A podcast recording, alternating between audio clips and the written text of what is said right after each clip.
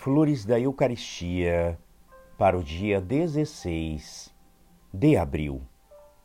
O momento mais solene de vossa vida é o da ação de graças, em que possuís o Rei do céu e da terra, vosso Salvador e Juiz, disposto a vos conceder tudo o que lhe pedirdes.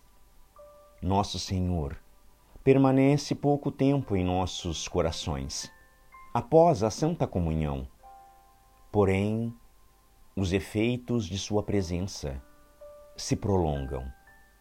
As santas espécies são como o invólucro de um remédio, o qual se rompe e desaparece para que o remédio produza os seus salutares efeitos no organismo.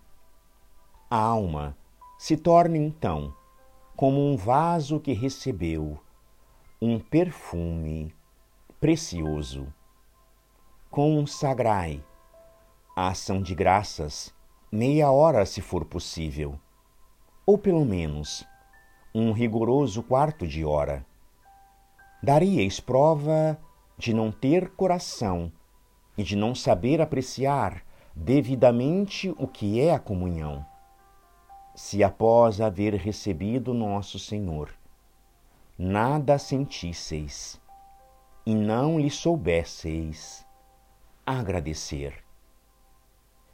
E durante o dia, sede como um santo que tivesse passado uma hora no céu.